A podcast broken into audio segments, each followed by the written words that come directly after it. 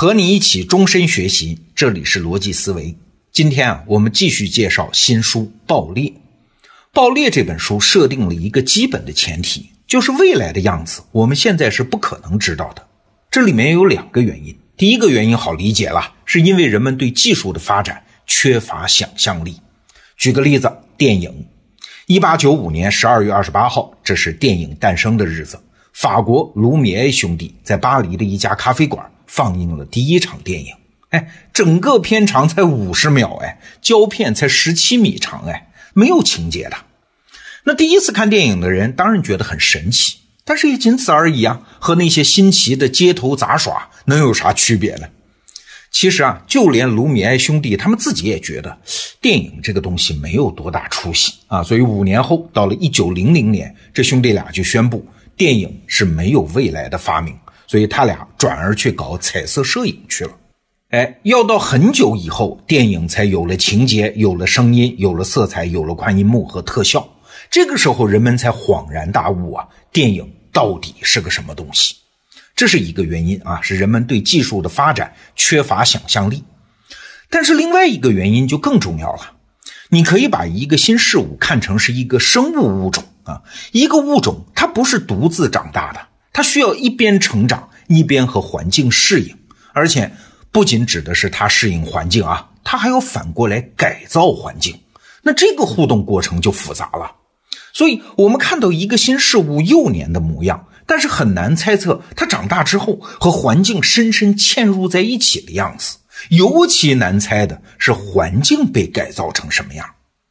我们就拿电影来举例子啊，电影特写镜头的发明，你想啊。在有电影之前，我们看东西是没有特写镜头这种视觉体验的。我们很少凑到那么近去看一样东西嘛。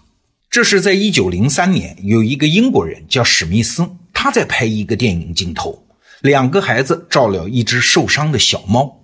这史密斯啊，就突发奇想，给了一个特写镜头，孩子的手拿着个勺子去喂猫。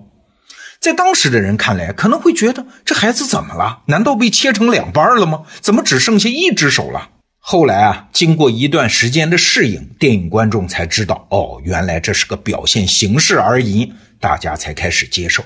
你看，电影这个物种成长的过程，它仅是电影自身的变化呀，不仅是技术的迭代啊，还伴随着观众不断被改变，环境不断被塑造的一系列过程。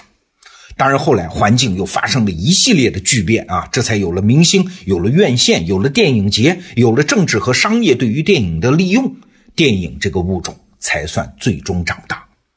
所以啊，我们津津乐道的那些名人预测未来错误的故事啊，比如说电报的发明人莫尔斯，以为电话那是不值一提的电子玩具啊；爱迪生发明了留声机。但是他以为这是一个录制音频信件的设备，完全没想到这原来是个音乐播放器。微软前首席执行官史蒂夫·鲍尔默那句话很著名啊，他说：“苹果手机未来根本没有啥机会。”等等等等，不是这些名人笨呐，也不是他们没有科技上的想象力啊，而是新事物的发展和环境互动的过程太复杂了嘛，一开始是很难预判的。爆裂这本书啊，就是从这个逻辑起点开始，告诉我们，单纯的预测未来是没有用的。那什么有用呢？哎，反思我们脑子里的那些习以为常的信念体系才有用。什么叫信念体系呢？比如说，我们一般认为啊，强大总比软弱好吧，掌控总比失控好吧，安全总比风险好吧，等等。这些东西啊，是构成我们观点的那些铆钉、衡量、框架和连接器，是我们日用而不知的常识。哎，常识这个词儿有意思了啊！正如我的那个朋友加拿大的老玉玉影正说的：“什么是常识啊？就是你经常用来说服别人，自己却应该时不时质疑的那些理所当然的事物。那为什么常识也要被质疑呢？”因为啊，我们这一代人类几乎所有的常识都成型于工业时代，而今天世界已经远超任何一个人可以理解的范围啊。那用《爆裂》这本书的说法就是，今天这个时代出现了三个前所未有的条件，那就是不对称性、复杂性和不确定性。这三个词儿啊，我们是经常听说。但是《爆裂》这本书呢，梳理了他们之间的内在逻辑。首先是不对称性啊，什么意思？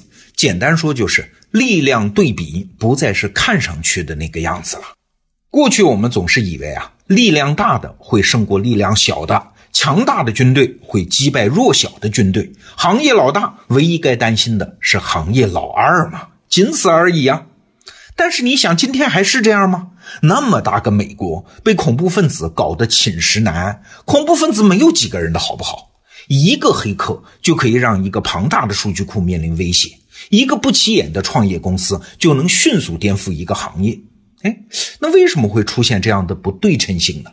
说到底，还是因为互联网。《爆裂》这本书举了达尔文的例子啊，我们都知道，达尔文当年环游世界回到英国。这个时候啊，进化论的思路在他脑子里已经基本有了，但是二十年他都没有公开这个发现，为啥？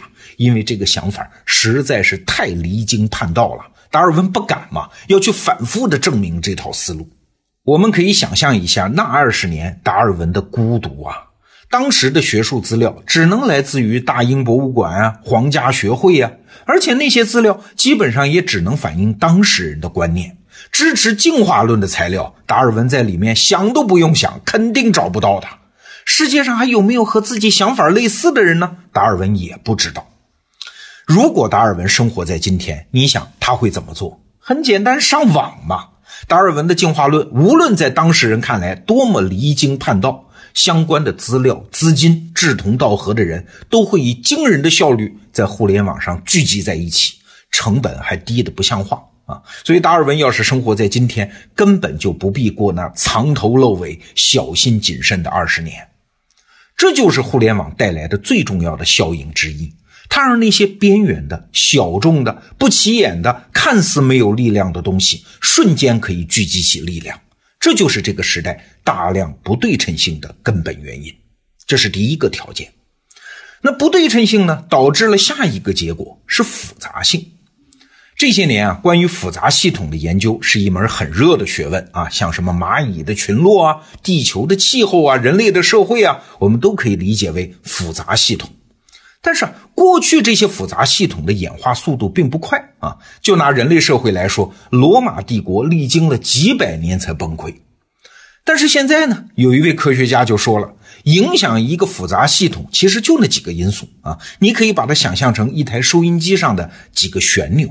现在我们这个时代，人类是把所有这些旋钮全部扭到了最大啊！其实我们并不知道这样做的后果是什么。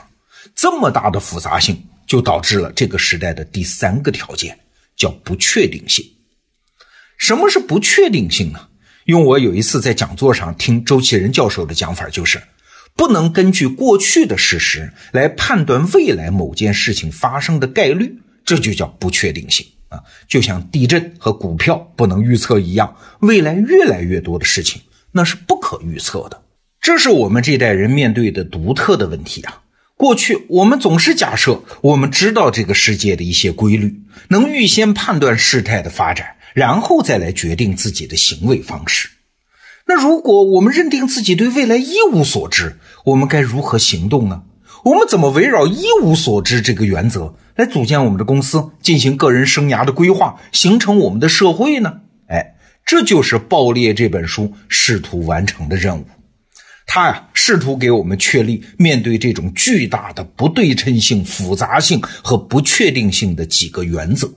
所以啊，这本书的副标题就是“未来社会的九大生存原则”。从明天开始，我就来介绍这未来社会的九大生存原则。在这个音频附属的文稿里，你可以看到《爆裂》这本书电子版的购买链接。好，明天见。